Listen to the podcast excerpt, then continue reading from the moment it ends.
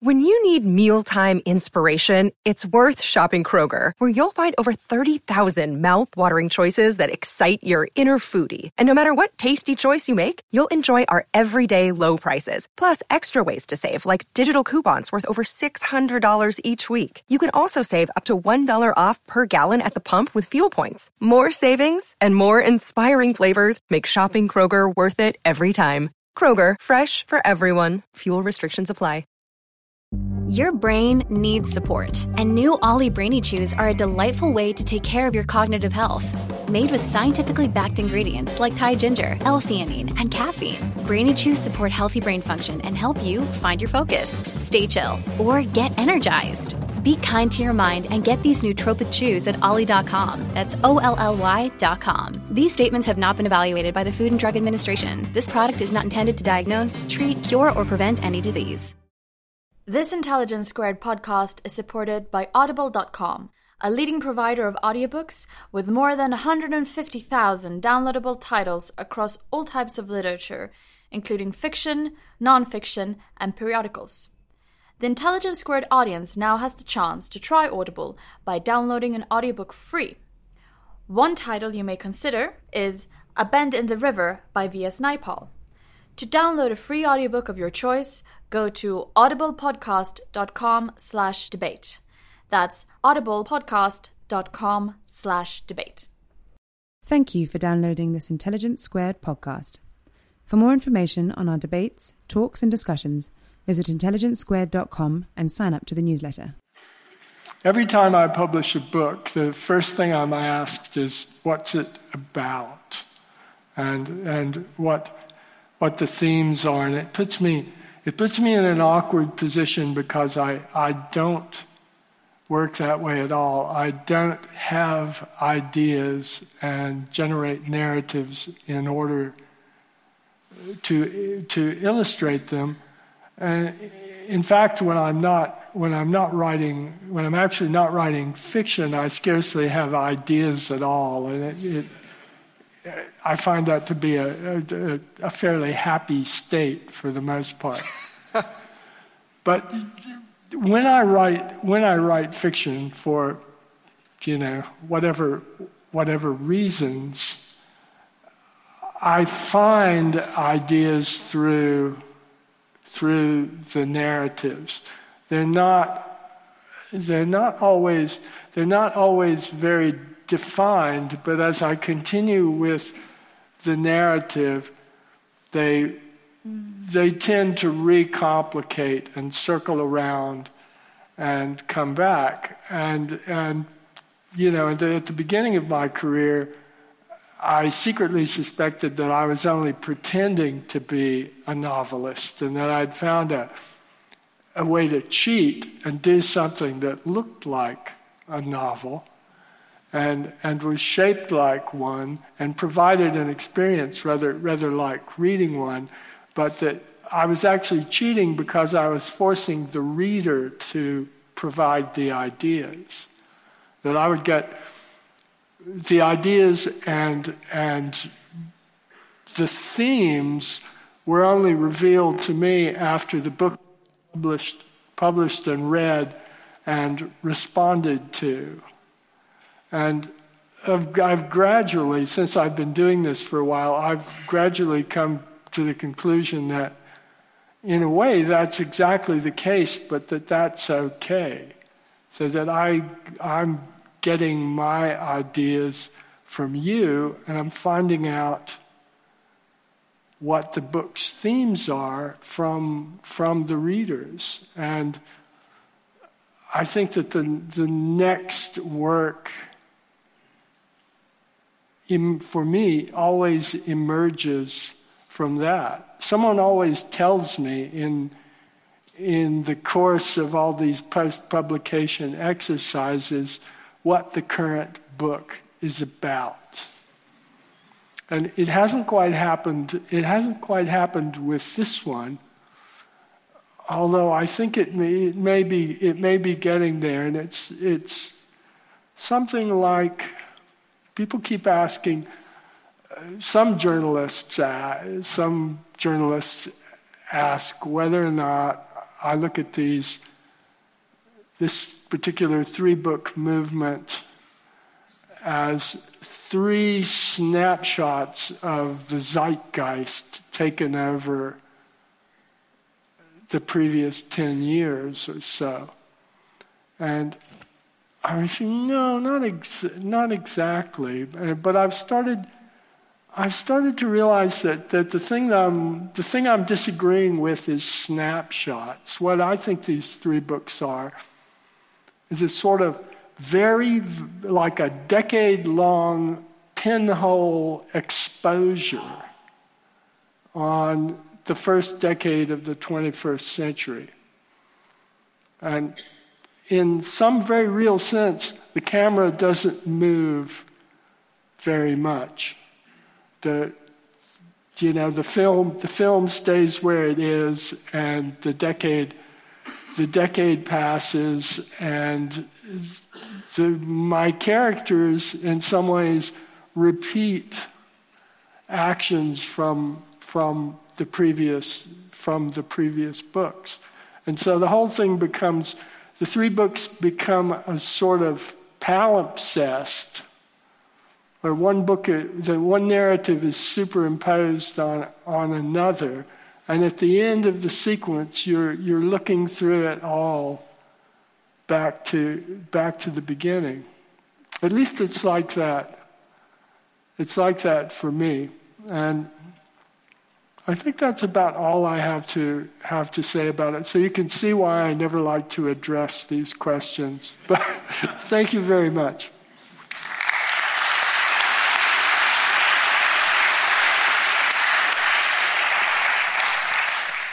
I, get the feeling it's like there was an, paper set for you, and there were a bunch of essay questions. But at the beginning, there was just a little blank for you to write what state concisely the theme of this book, and you just ended up turning over the paper and filling up the entire yeah. paper with that first question. Never got on to the next one. I, I have a, a, hypothesis actually about what the theme of the book is. Uh, and I think that it's related to the themes of your other books, which is it's a kind of exploration of why Bohemia matters, what threatens Bohemia, why it's so incredibly fun to threaten Bohemia and to exploit and commodify subculture, and, and just why people actually run around doing it and how seductive that might be. Uh, and, and I got this idea when I went back and looked over the interview we did for the Globe and Mail in 1999, I think, for um, Tomorrow's Parties. And that's what we were talking about back then, too. We were talking about this idea that uh, marketing companies and, and uh, corporations had figured out how to commodify Bohemia so quickly that it may not even exist anymore. That we went from a year for punk to show up in the high street, six months yeah. for grunge, and and now then it seemed like it was happening really quick. What I wonder though, now that you're participating in this kind of network subculture, is do you see that still happening? Do you think that there's a, a Bigend who's going to figure out how to commodify 4chan? You know, is Anonymous ever going to become a high street brand? I don't think so. I have my sense of it is that we've rolled over into into something else and bohemians don't don't live where they used to. It's like it's distributed now. It, it might not even be You know, people who seem to be full on bohemians, whatever that would mean today, uh, often seem, seem archaic to me. It seems it's almost an archaic stance, but I meet people who have really strong splinters of bohemianism through otherwise conventional uh, personalities and lifestyles. And that seems to, that seems to be, that feels new to me. Do you think that this is, uh, that, that, um, this is a feature and not a bug, that we've kind of figured out how to make our peace with the commodification of the things that, that are personal and, and how to kind of peacefully coexist with this commodification by allowing these splinters to, to be to define our identity instead of saying I am I am goth, fear me, Yeah, it might it might be, and it, but it might also it might also be that commodific, commodificate that kind of commodification may be may have made itself less possible through the the virulence of its previous mechanism. Like we may not we no longer grow. We, we no longer grow the full beef of Bohemia. It's all veal now. and, and, does Bohemia still matter? I, I, got the, I get the impression when I go back and read the earlier books that there's, a, that there's kind of lurking in them a belief that um, Bohemia it's like, it's like our, our uh, soul. It's like it's the secret wellspring of our power uh, as people, and that when it goes away, that we lose something that we never get back again. Um, but you know, in, in the last three books, you've really made taking away people's bohemia for fun and profit seem really exciting and somewhat cool. Uh, does bohemia still matter? Did it matter then? Were, was am I am I wrong about the relationship you had to bohemia in the earlier books? Mm, no, I don't think you're. I don't think you're wrong, and it's. I don't think. I don't feel as though I've, I've, I'm reneging on it, but I think its nature. I think its nature has changed. I, th- I think Bruce Sterling was the first person to suggest to me that Bohemias have been the dream time of industrial societies.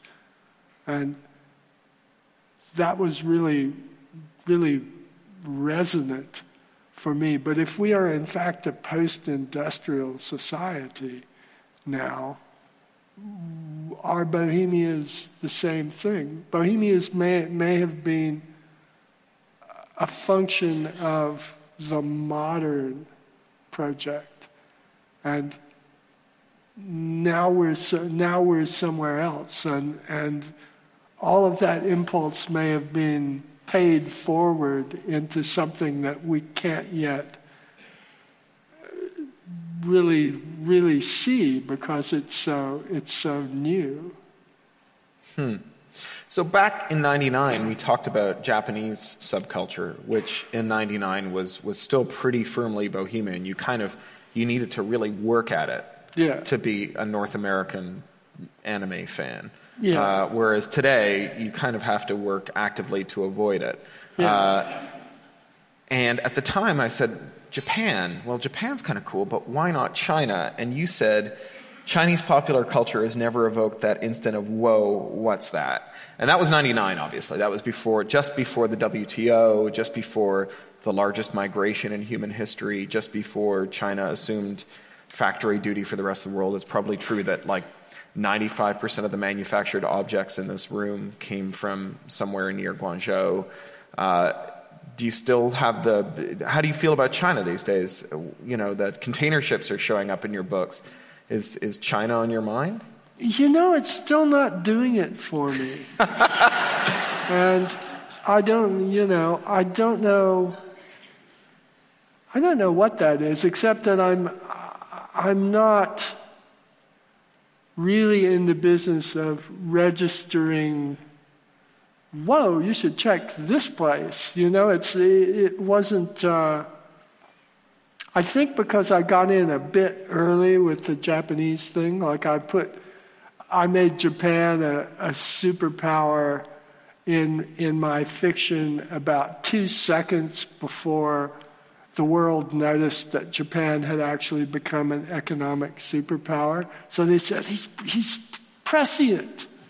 Look, he saw, he saw it. But actually, I just liked Japan, and I, I continue to find Japan a really, a really interesting, really interesting place. I try to find China a really interesting place. And, you know, I'm a, a, a, monthly faithful giant robot reader. And, you know, I keep hoping that they will lead me into some, some wonderful hookup with, with Chinese, Chinese pop culture, but it never quite, it never quite makes me, makes me jump. I like it I like Chinese popular culture better when it's left home and being affected by another place. What's an example of that? Mm, well, giant robot off Right. the off the top. But not is Singapore still Disneyland with the death penalty? Mm, I'm not willing to go back and find out. You know, it's funny. When I went there uh, a few years ago with Bruce Sterling, uh, everyone I met said, "You know, we're not Disneyland with the death penalty." Literally every single person I met, they, they've got this complex about it now. well, you know, good, good for me. Maybe they'll do something about it. So you say you had the uh, inadvertent prophetic moment with Japan, and, and you were just introduced as someone who's prophetic. And I, I, my reading of, of the way you think of your work is that it's anything but prophecy. Is that right? Yes. And, and so, what is it? It's presentism. What's presentism when it's at home? Well, when you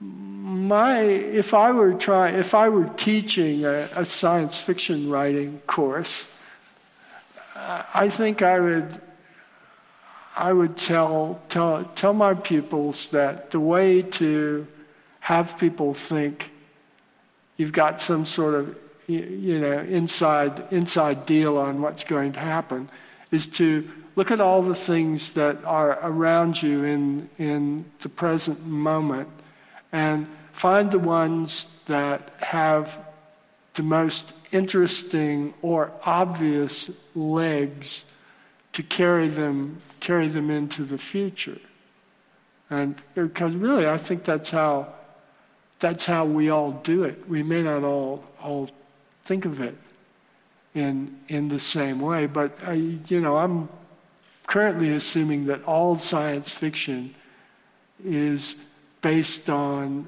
the author's sense of reality now. And that's certainly how we read it in retrospectively when we go back and study science fiction historically that it's not about the future, it's about 1948. Yeah, I mean, I, I, I- really think that this is the case. I think you find out a lot about uh, any culture's fears and aspirations for technology by reading what its science fiction writers were predicting about the future. You find out almost nothing about the future Yeah. that they entered, but you find out a lot about Yeah. their present. I, I brought this up on a panel once at a convention. And Silverberg said, "Oh yes, that's the Robert A. timeline business." Uh, so Robert A. Heinlein was always putting these long timelines in his books of, of what he apparently earnestly thought was the future. Do, do you think that there's like a moment at which science fiction writers understood that that was just hubris, or do you think it's even? Do you think that we've actually reached that, or is it a small elite club of SF writers who feel this way? I don't know. I grew up with those. I grew up with those timelines. I realized recently, thinking about my childhood, that I educated myself in the history of the previous 20th century by reverse engineering 1940s science fiction.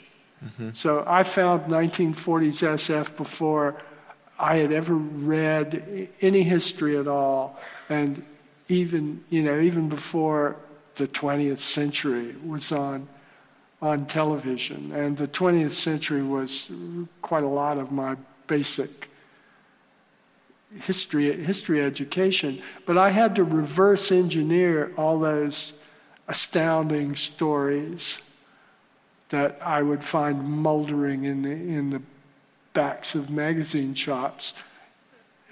I had to figure out what the world was in which they had been written in order for them to make any sense. So, for me, the fascinating thing is what happens when readers read science fiction and go on not to write more science fiction, but to make stuff. And to make stuff that has the science fictional bit in it. When Motorola Yeah. engineers go out and watch a lot of Star Trek and come up with a flip phone, And Yeah. you know, you imagine somewhere Roddenberry's going, "Ah, I predicted it, but it's not really a prediction at all. And you've had certainly a lot of those uh, crop up. What's your relationship like with them? Is there a kind of fatherly pride, embarrassment, something in between? Well, I was. I didn't think. I mean, when when I started writing science fiction, I didn't, you know, I didn't even think of myself. I didn't think of myself as a person, a person writing cautionary tales, and and I didn't think of myself as a, a person predicting predicting the future. But you know, in the course of writing, I realized that I was describing some fairly troubled relationships with with technology and trying to de- de- describe the emotional, to some extent, the emotional lives of people living in those relationships with technology. And that seemed to me to be at the core of what I was doing. And I remember being slightly taken aback when I first met people whose reading of reading of my fiction was completely technical and who felt nothing but enthusiasm and a burning desire to build it and have it right have it right now. I would like to have the emotional life of a Panther Modern. How do I go about Yes, achieving yeah, that? How can I how can I how can I do how can I do that? So but you know Well, I think it's because they were all so bohemian, right? I mean, you know, for all of their, their failings and for all that, you know, Molly Mirrorshades had to go be a sex slave in order to get her claws implanted, she was insanely cool, right? I mean, she was, she was part of the bohemian world and, and she was not some self-loathing trustafarian in, you know, uh, Brooklyn or Shoreditch. She was like the real authentic thing. Uh, and so, of course, people who read that stuff went, gosh, wouldn't it be awesome to be like that? Mm, I suppose. I mean, I never thought that they were that. I never thought that they were that remarkably bohemian, those characters. I think it depended, I think it depends on one's experience level. I mean, how? I mean, and to some extent, like Molly's cartoon-like. There's actually a, there are a couple of uh, point of view flaws in Neuromancer where the book suddenly acquires a narrative voice, which it's not actually supposed to supposed to have in quite that way. And one of those is one in which it, it suddenly goes off on this rant about how how Molly is like Bruce Lee and Clint Eastwood. and you know, she really she really is. She's like at least in Neuromancer, she's like a, a really, really high quality cardboard life size cutout. Hmm. Really like glossy and high res, but she's not you know, she's not that much of a not that much of a human. When she comes back later in the series, I was already, and she's older and has had some setbacks. I was already trying to find the band, emotional bandwidth I needed to represent human beings more naturalistically. So, getting back to Zero History, I think Bigend is, is one of those um, one of those people who, for all that he's a bit of a cipher, he's certainly in the round in, in that you really feel his kind of chortling glee at pulling apart these authentic subcultures and turning them back into brands. And it seems like it's the mirror image of the street finds its own use for things. This is Madison Addison, Madison Avenue finding its yeah, own use for the, Bigend for the finds street. his own uses for things. For the street. For the street. Yeah. Exactly. So, you know, what's is is uh, is there a way that Bigend could ever find a use for? You, talked earlier about these diffused subcultures, and you said, well, they're too diffused to pick up, but some of them are just too toxic to pick up, right? Like, how would you, how would Bigend commodify something like? anonymous, who you know for for all the they go around taking down horrible law firms that you know bulk sue British music downloaders. They're kind of horrible in a lot of really awful ways.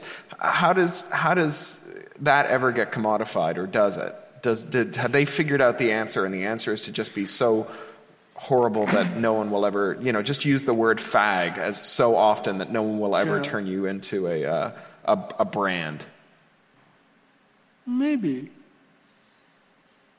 But in it, it's you know how would you I'm curious about how you would define a bohemia or even not define but how would you describe a bohemia in the sense we're we're both using it? Because for me it it has a lot you know there are a lot of things one needs to to have a have a bohemia. Bohemians have dress codes and uh, styles of of romance and and sexual mores, favorite drinks, specific kinds of of music. That traditionally they've mm-hmm. they've all had those they've all had those things, and I don't think we I don't think we have that I don't think we have that today because something's something changed, something has changed, and something's split off. And I was walking through Covent Garden today, and I saw a young man in a tweed jacket with a particular kind of beard, and I thought, D.H. Lawrence, hipster icon. This is these, these guys are trying to look like D.H. Lawrence, and that the way D.H. Lawrence looked is now much more powerful than what D.H. Lawrence wrote. Huh. Huh. And that, that that's, uh, in some ways, it's not an entirely new ball game. I think it was happening. It was happening in the in the '60s, certainly, and and maybe maybe earlier, but it's sort of become so much of the ball game now and yet there wouldn't be an entire there wouldn't be an, an entire lifestyle attached to looking like D.H. Lawrence the way there once would have been. It would simply be the thing would be to you know be a young man looking like D.H. Lawrence, and you could sort of pick and choose the rest of it. So one of my favorite all-time William Gibson lines is "Don't let the little fuckers generation gap you," and which is a Neuromancer. I think it's yeah. Dixie Flatline. And and you know, whenever I run up against a subculture that seems inc- you know just so offensive that it couldn't possibly be commodified, I always wonder: Is this just? Am I just being generation gapped? Am I just being leapt here? That that in fact, if I were 17 years old, anonymous would be. Uh, would be just as cool and outre as you know all the stuff I was into when I was 17, and I'd be right in there with my Guy Fawkes mask. Is that all that's happening? We're just old. I don't know. I, I mean, it would be sad if,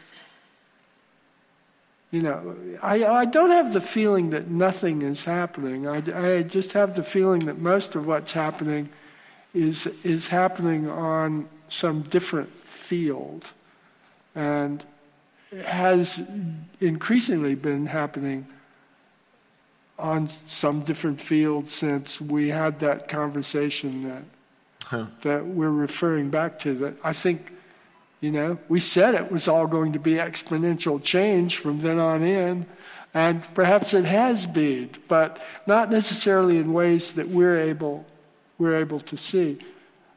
So I want to segue from that into like uh, kids and parenting advice because I've been I've been collecting cyberpunk parenting advice. I uh, I asked Rudy Rucker when yeah. when we were thinking about having a kid, and he said, "Oh, you should have a kid. Kids kept me cool." And Rudy's a very very cool grown up. And then I asked Bruce Sterling, and, and, Bruce said, um, no matter how outre or bohemian I was, that I would inevitably end up embodying contemptible bourgeois normalcy for my kids someday, which is a very Bruce Sterling bit of, of uh, of, of uh, advice. And Pat Cadigan seems to thrive enormously on the adventures of her kids. And I know you were a stay at home dad when you started writing. You wrote your first several books, I think, at home with the kids, right? Yeah. So, so tell me about parenting and kids and generations, because here you are with your kids sort of thrusting themselves into the future that you never tried to predict. And does, does that make you want to predict the future? Do you ever go, gosh, I wish I could think a little more clearly about mm. where my kids are going to end up? No, it actually fills me with some.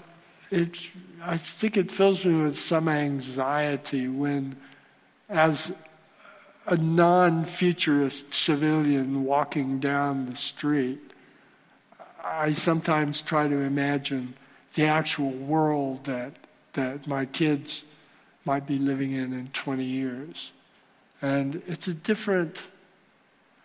You know, it's a different sort of a different sort of ball game. I don't, uh, you know, but as for like, like being a, a cyberpunk parent, I doubt that I really, I really doubt that I would have written very much if we hadn't had kids when we did, and if it hadn't fallen to me economically to be the one who stayed home and took care of them because I wrote really my first three novels as the house parent while my wife was teaching at university. And you know, you have little kids, they go to sleep and you write. They wake up and you quit writing and they go to sleep and they go to sleep and you write. You can't go out. You can't go to the pub or a coffee shop while while they're sleeping. You have to be there. And it helps if you're very poor because you, you can't afford anything to distract yourself while they're, while they're sleeping. So you write. And it was, you know, it's good. It's, it's good that way. The thing that, one of the things that makes me feel weirdest about science fiction is that moment when you, you hear a science fiction writer who you've always had, had some respect for, go into one of those after us, the deluge rants, that invariably kills it for me. That, you know, you're with somebody, you're with somebody who is like incredibly, whose work was incredibly stimulating when, when you were younger, and they're older now and they, they go into one of those, the kids are just fucked. Everything is going to be bad forever. It's never going to be as good as it was when we were, we were young. Look what they're doing. And, you know, and for me, that's really, that's like the ultimate turnoff. There's something that just sort of quietly shuts down. Ah.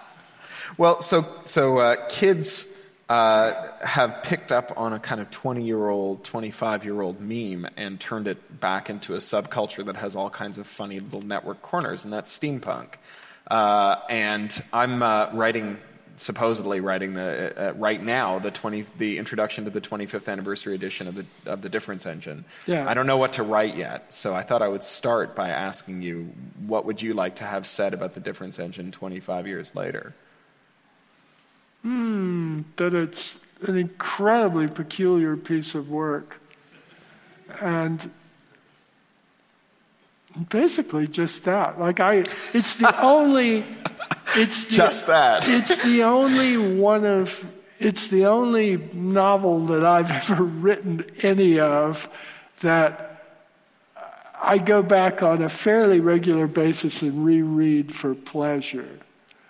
I don't I don't do that with my own solo solo outings, but the difference engine can still, you know, just I open it at random and read a bit, and it fills me with, with some kind of loopy delight, and in part because it's so damned peculiar.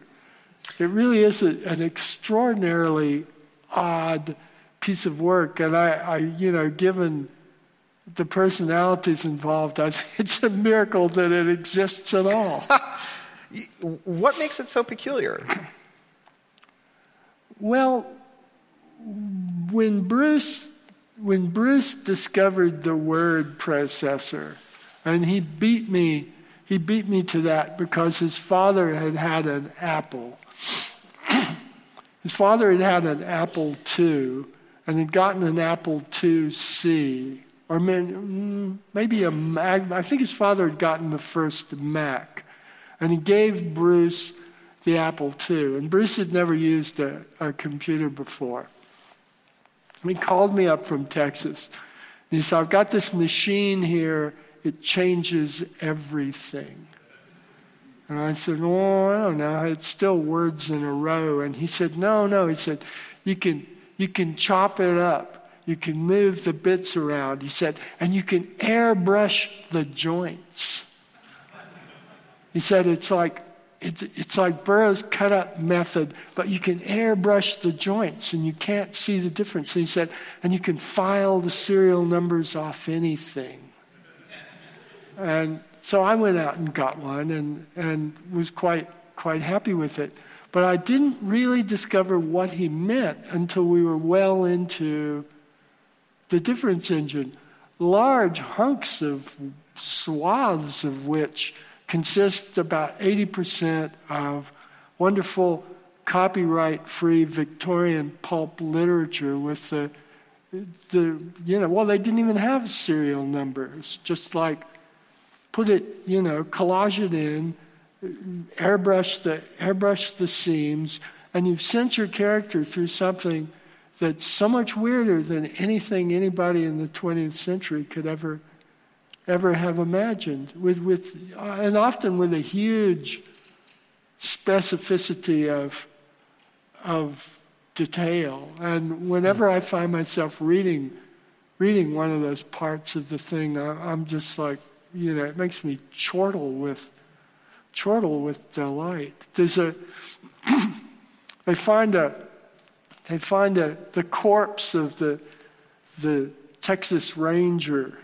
who killed Sam Houston's, President Houston's publicist in London. And the corpse is found in an attic. And, and in, in this garret, there are dead cacti in cages hanging hanging on the wall. And that's just a detail from an actual sort of, you know, police illustrated monthly murder scene. There's no explanation for it. It's just part of the actual Victorian reality. Today, you could have copied and pasted that text out of like Google Book Search or the Internet Archive. You wouldn't even have to rekey the old Victoriana. Yeah, yeah, it's it's true. And Bruce spent, you know, Bruce did obsessive yeoman duty in the vast Victoriana collection of, of the University of Texas mm. to photocopy those things and, and mail them to me in Vancouver, and we'd go, oh, look at this. So look they, what we could do. Make Magazine just asked Bruce why he thought the difference engine came out, and 20 years later, steampunk subculture emerged. And he said that he thought that um, anything that was too geographically di- diffused to field its own zine or to uh, uh, you know, form its own convention just didn't start as a subculture until the net came along. And the net made it possible for geographically diffused groups of people like people who quite yeah. like dressing up in brown. Yeah, you know, that big, makes. Liz, yeah. What's her What's her name? Uh, uh, Cherie Priest says steampunk is what happens when goths discover brown. Yeah. Yeah, it's actually my, my single favorite ever statement on steampunk. Yeah, yeah. Um, so you, you buy that, you think that this is why, that this is what happened in the intervening 20 years? It's just the internet? Or well, is there something about our moment? I've never been completely sure. You know, I wouldn't want to be the first to say that, that steampunk derives uh, exclusively from from the difference engine. The difference engine is, is obviously a sort of uh, proto steampunk artifact and has a lot of, you know, passionate, wacky descriptions of gear yardage. But it doesn't, the visuals, uh, you know, the visuals I had with the difference engine don't look that much to me like the visuals I see coming coming out of coming out of steampunk, and I actually haven't been, with a few marvelous exceptions, haven't been that impressed with very many steampunk artifacts. So I have a prop now. Uh, so when I blogged this, you said it was. What did you say? You said it was the um, probably the single best steampunk objet I've seen. What you didn't know is that I'd already bought it. This is Absolutely. this crazy steampunk fetish mask from uh, from uh, a guy named Sergey in Ukraine who calls himself Bob Basset for reasons I don't entirely understand. Who makes these these awesome, crazy ass. I think they're modeled on old Soviet gas masks. These these these things. So I, I'd, I'd be interested in hearing what you think makes this different from the other steampunk objet that you've seen. One way in which it's remarkably different is there's no extraneous decoration. Hmm. And there's an, an excess of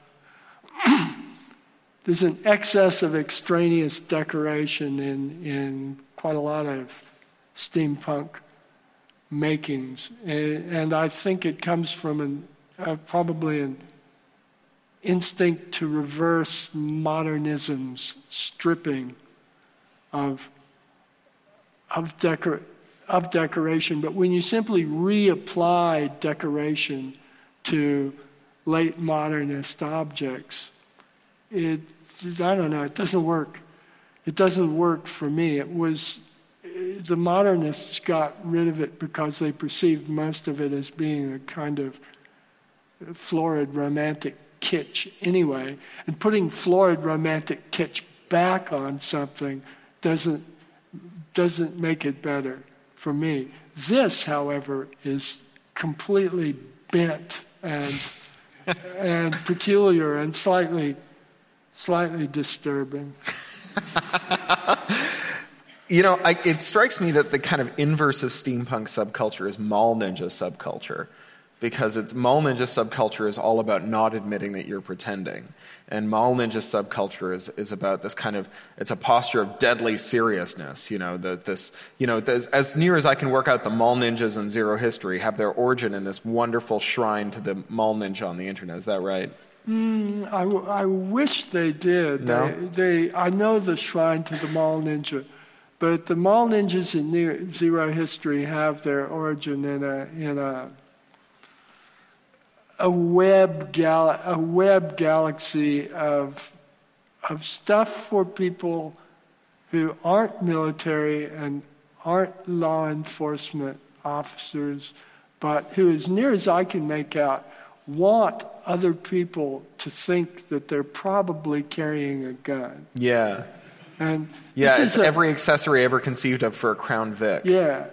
Yeah. Yeah, absolutely. It's and yet, I don't think they are carrying guns. so I can't really, I can't really see where the, the fantasy goes. And it's interestingly, it's the the mall ninja look is the opposite of what security people call the gray man look, which is the way the way you dress when you're you're carrying a gun and you don't want anybody to, to notice you to notice you at all. And the guys who do that wear baggy khakis and these days almost invariably striped polo shirts. Striped polo shirts in Afghanistan are the new I'm an operator badge. Wow. And if you wore one, if you if you wore one in Afghanistan without being an operator, someone would tell you not to not to do it. Do they? Uh, is it is it just gang colors, or is it something about the way that a striped polo shirt deforms that hides the stripes themselves are like razzle dazzle? No, it's it's things like this are almost uh, things like this are almost arbitrary. It's a power mm. costume, hmm. and it actually goes with a particular cut of beard. I, I was told, I was told recently, like like a particular shape of beard, baggy, baggy, sort of, you know, Ralph Lauren polo chinos, and a regular short-sleeved wow. horizontal profiteer chic. Yeah, huh. and eh, it could, but it could have been, it could have been anything. I mean, it could have been a cowboy shirt. Hmm. But it's only just, then they would have blended in in Brooklyn again. So. Yeah, it's just the, it's just the, it's just the code. But none of those, none of those guys would be caught dead wearing any any of those uh, tactical, tactical things. Yeah. This Intelligence Squared podcast is supported by Audible.com. For a free audiobook of your choice, go to audiblepodcast.com slash debate. Well, I think we're at Q&A time here. Uh, yes? Um, did you have someone specific in mind when you were imagining the character? It's just that, to me, it's slightly... Most authors tend to have at least one character that is kind of them, or is kind of standing for them. So is Milgram a stand-in for you?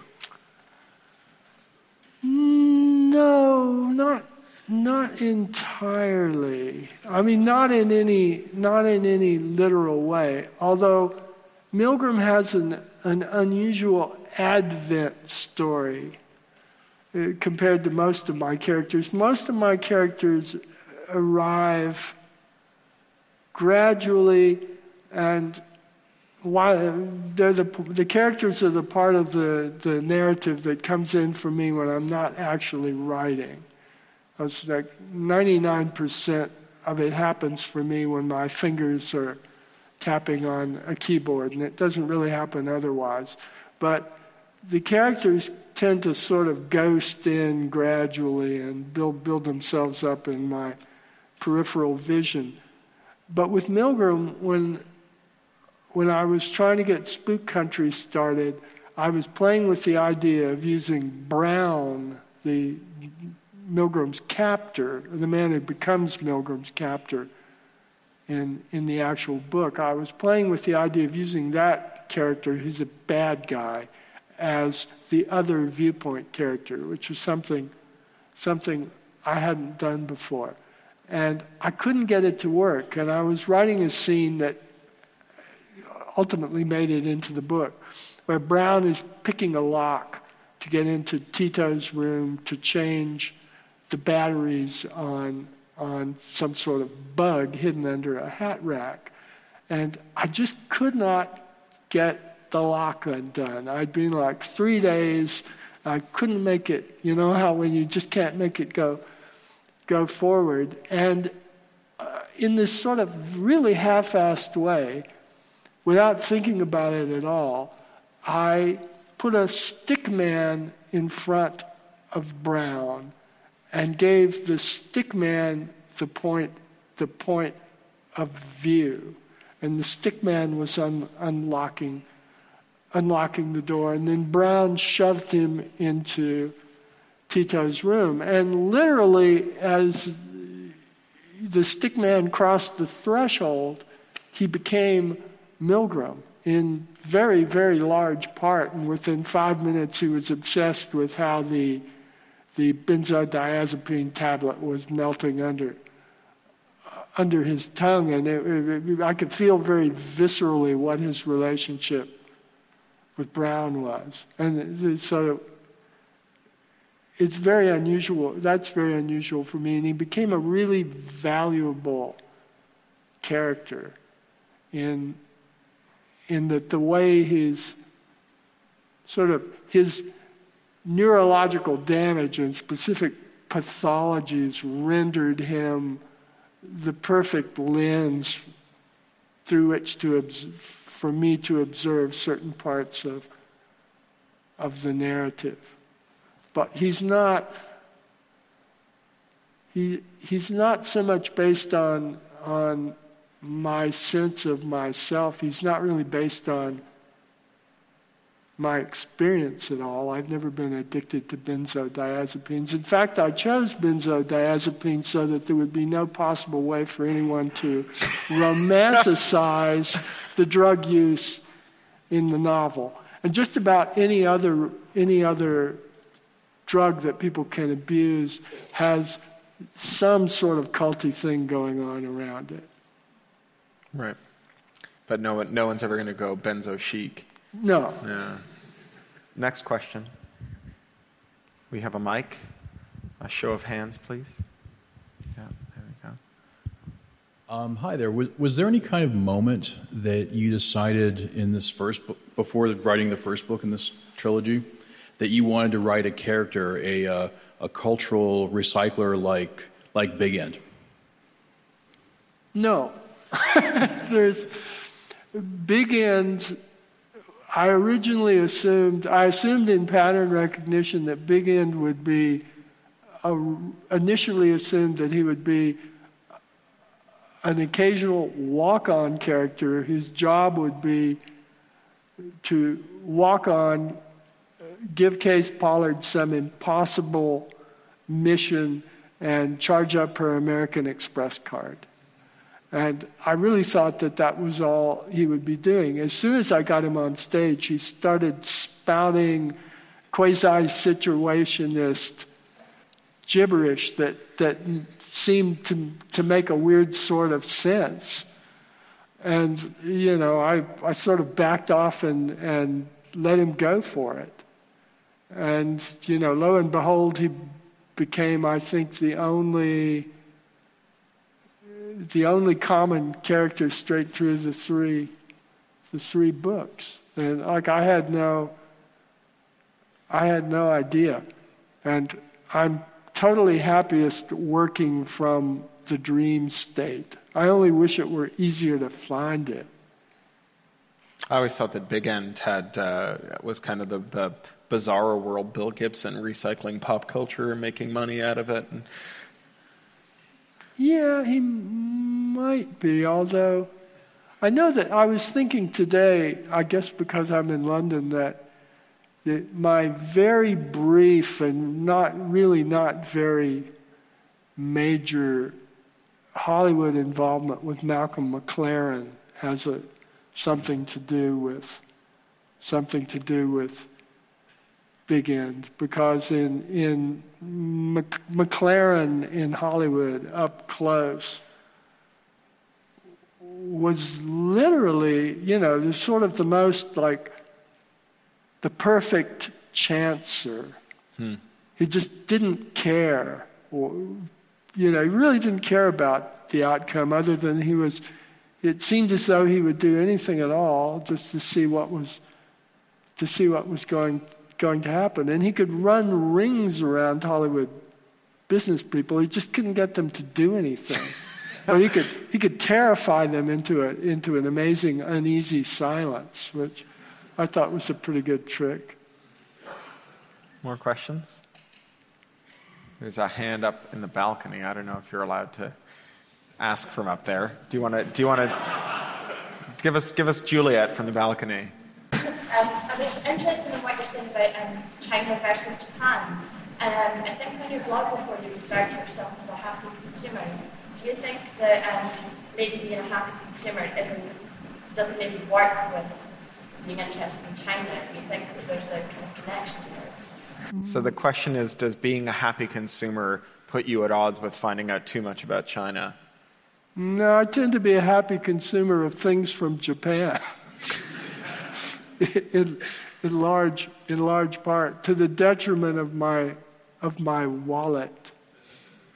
Uh, it may be, you know, what you're suggesting about China may be part of uh, why it, it hasn't really it hasn't really grabbed me in the same way that Japan has.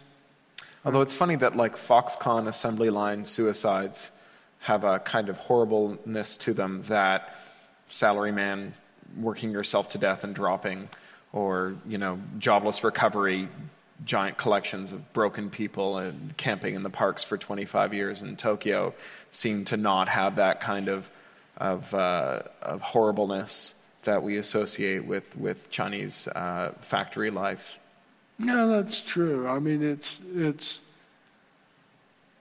it's fairly it's fairly arbitrary, but I mean, it's not that I've I don't have you know, I live in I live in Vancouver happily surrounded by tons of contemporary Chinese culture.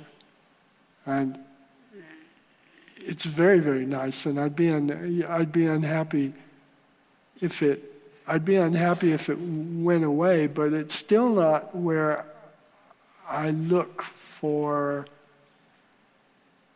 oh the some spark of it's not where I look for novelty in in the same way.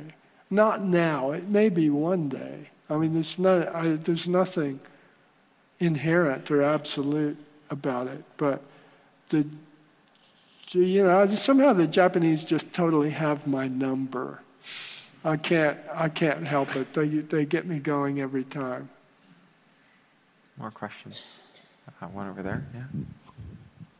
Uh, hi, you talked about the um, dream state and how you find it easier to write then. Uh, what advice would you give to uh, burgeoning young writers and writers in general in relation to that in terms of um, how to go about turning their ideas into fiction? Well,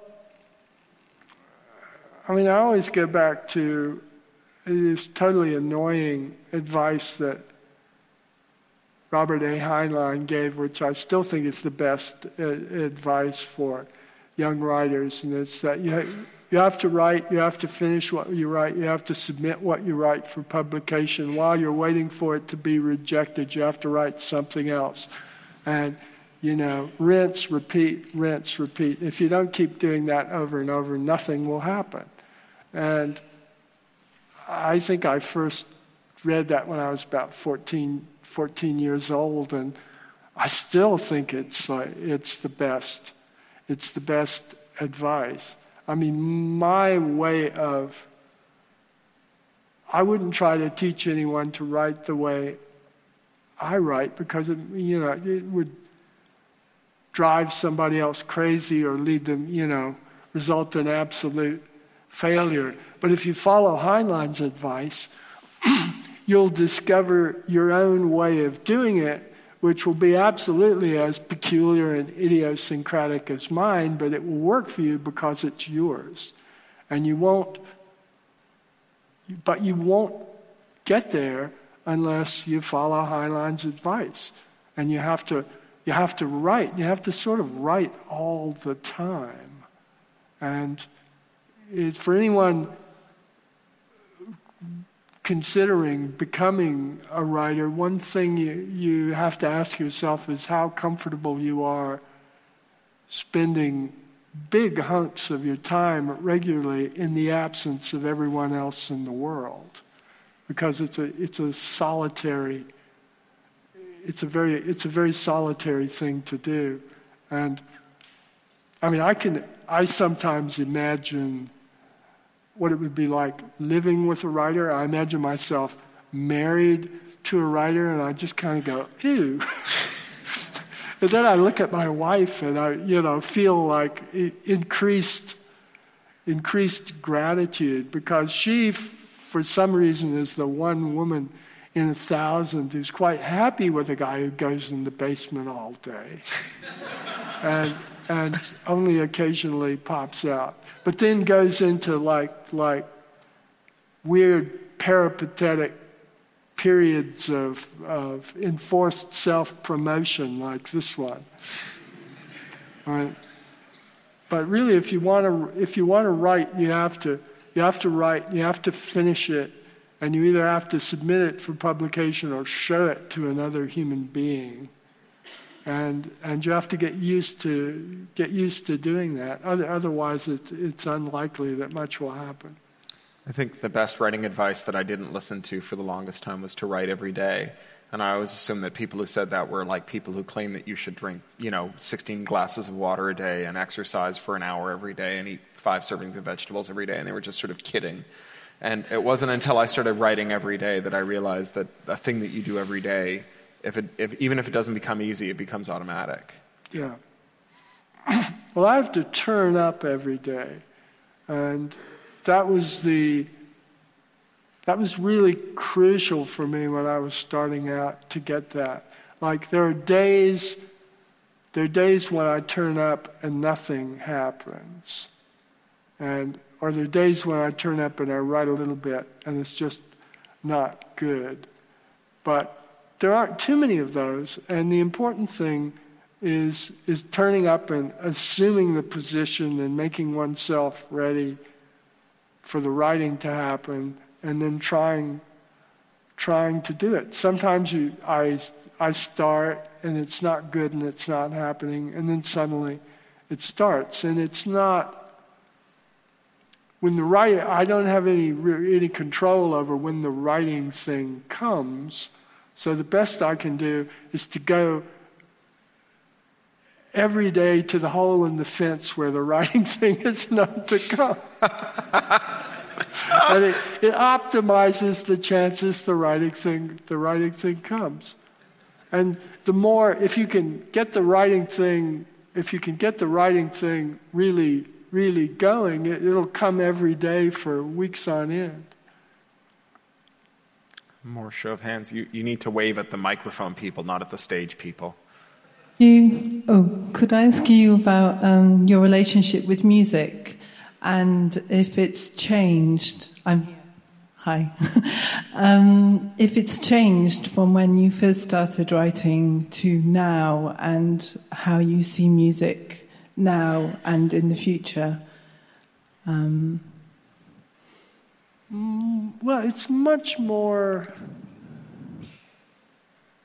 when I started writing, I think I was, I was near the end of a stage, in, a stage in my life in which I took it absolutely for granted that who I was was in some large sense informed by who I was listening to. And in, it, in some ways, I see my. I started writing out, out of a sort of very delayed adolescence. Like I was about 25 when I started trying to take it take it seriously. But I, in, in some ways, I was a very young 25, and it was all still terribly important to me who I listened to, and if you didn't listen to who I listened to, you probably weren't really, really with it. And I, I don't have that relationship to music now. I just listen to what I like to listen to and, and take what pleasure I can from it. And, and I'm not at all evangelical. So I think that when I started, music was like the tail end of, of the children's crusade of the 60s for me. And it, it was still sort of illuminated, illuminated with that. So now it's not, I think music is, popular music has gradually become less of a source of imagery for me that would be one way, one way to put it. More questions? Hello. Um, I started reading Zero History on Sunday on a Kindle, and I, am not very far through, but I swipe what are not longer any longer pages, and suddenly things are underlined, and it says, Four other people highlighted this passage," kind of like when there's something really pithy. And it's a really strange experience to me as a reader that I can suddenly see what other people are at a, that level are enjoying in a, in a book. I was wondering if you'd come across this and you find it as a new experience as a writer and how you might, might influence your writing going forward. Oh, I've never even heard of that. Is, is that it's really weird. Is that the ordinary experience of reading on, on a Kindle that other readers' interlineations appear on your, your copy? Really? That's bizarre. Can you turn it off? I'm sorry. I mean, I'm, it's one of the reasons. One of the reasons I I've never become a very keen library user. It's that I hate it when people write in books. It drives me, it drives me mad. I don't care what struck them in, in, that, in that paragraph. I don't care that they thought that sentence was good, star. No, that would drive that would that's so bizarre. Well, very strange. I've I've actually signed the text. I've signed an e copy of Zero History, I think in a, in a Kindle edition, but on an iPad.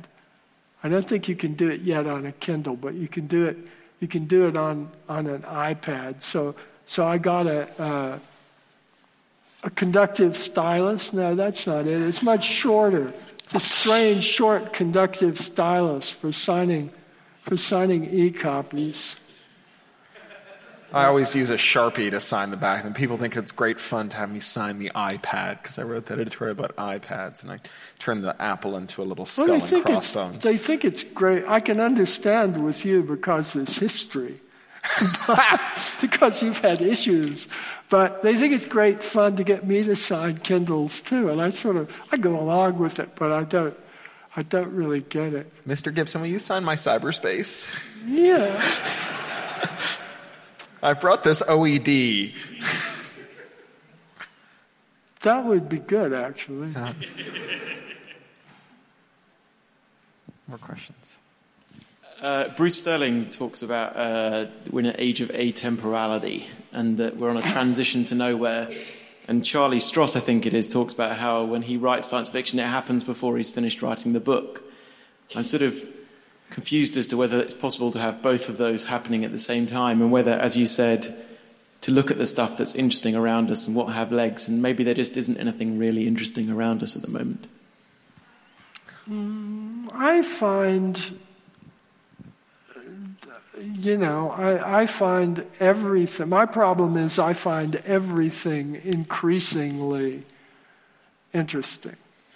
And I just can't imagine where that's going going to go. I mean, you know, maybe when I'm older, I'll just gape at everything in, in wonder. But, you know, you could do worse, really.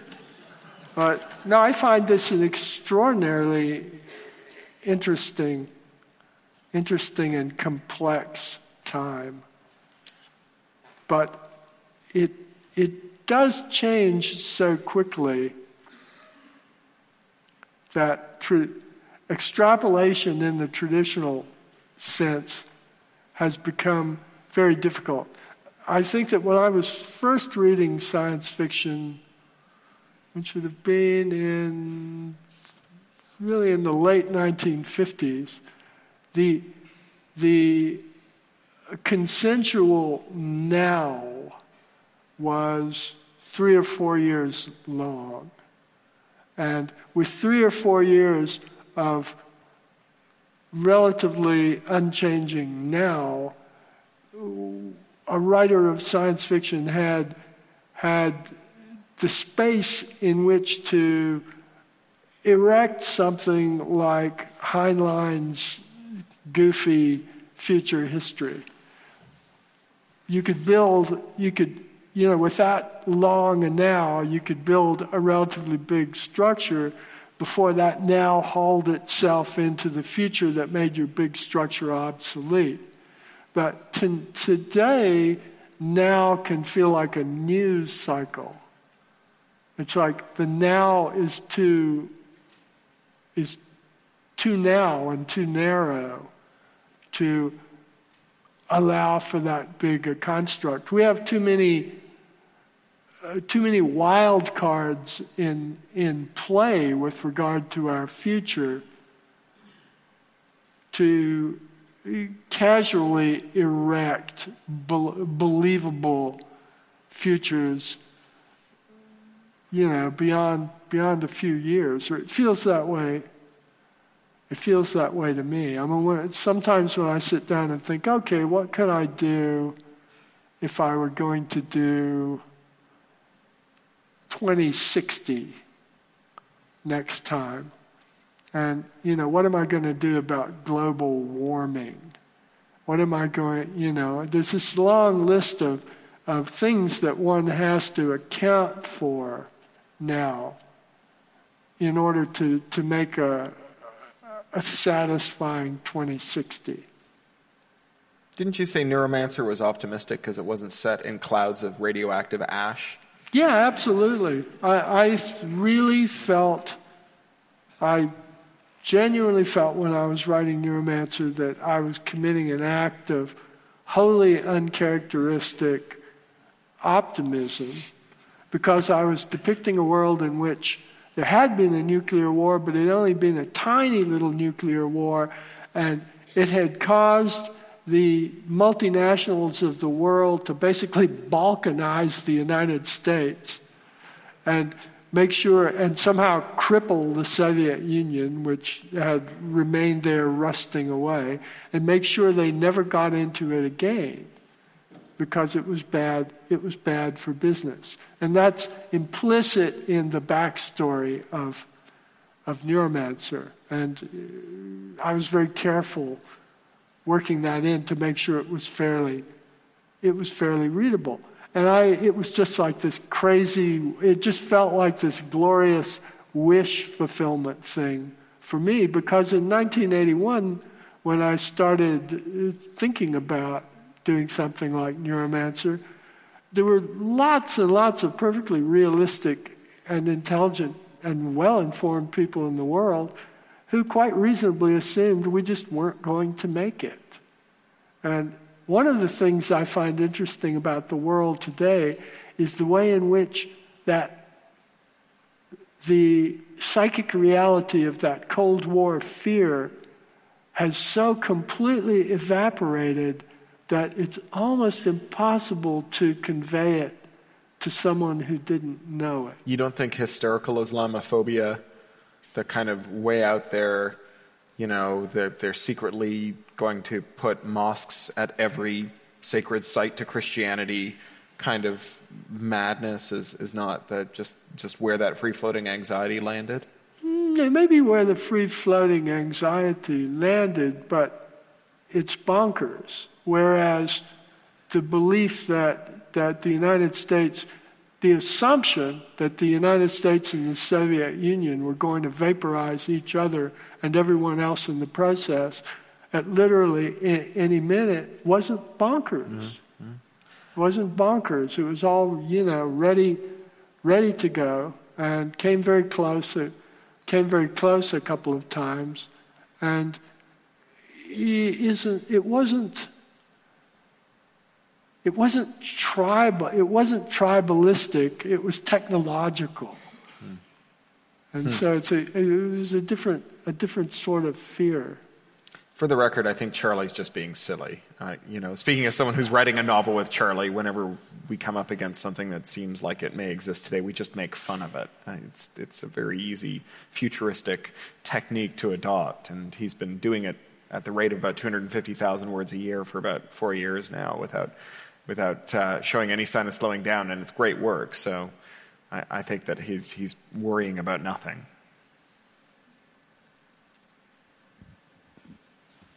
I, I, am over here. I was um, wondering, there's an interesting kind of parallel with this. Um, I, my background is in anthropology as somebody who kind of remembers being very young and watching uh, what turned out to kind of be now contextualized as the last vestiges of modernity really falling down, like kind of the, the Cold War ending and, and having that weird straddling of sort of history as knowable, which then collided with history as sort of actually unknowable, and then went on to study this. And one of the things that's interesting is you read about like the golden age of anthropology, where people think they can know and they can predict the future, and that the point of kind of a lot of human endeavor is to get that predictability in there versus this kind of crisis that happens with thinking in really in the in the 80s um, and goes on through the 90s where the knowable isn't really knowable for a huge host of reasons. Like this sort of humanity comes back into things. And i wonder if you feel like maybe some of the shift in this cycle of the new is not just like a technological reality, but is also sort of like a totally different paradigm that kind of comes in because the hubris kind of evaporates, like after the the structural reality of you know the Cold War and what modernity was kind of seen to mean and deliver falls down. You know, you're left with a reconceptualizing of everything. Well, yes, I couldn't.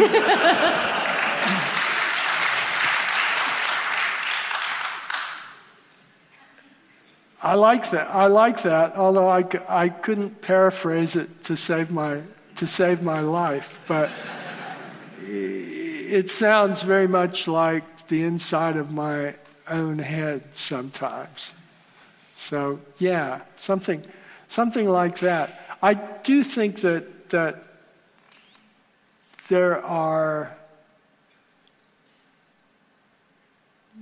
sort of overlapping and ongoing and innumerable paradigm shifts underway for us right now in, a way that isn't entirely un, unprecedented.